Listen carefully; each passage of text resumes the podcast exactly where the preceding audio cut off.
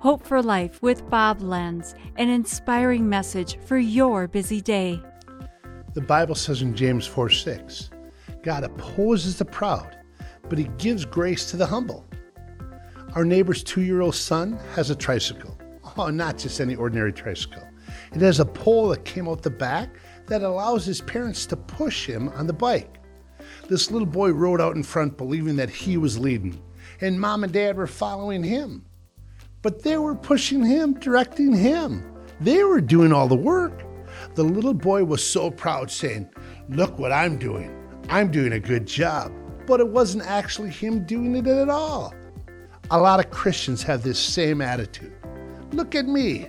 Look what I'm doing. Look what I've accomplished. Look at what I know.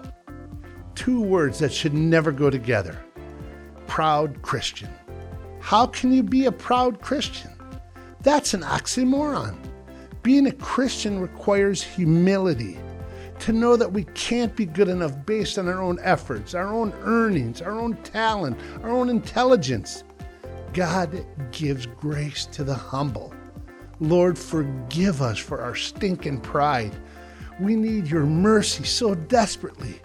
We need your grace.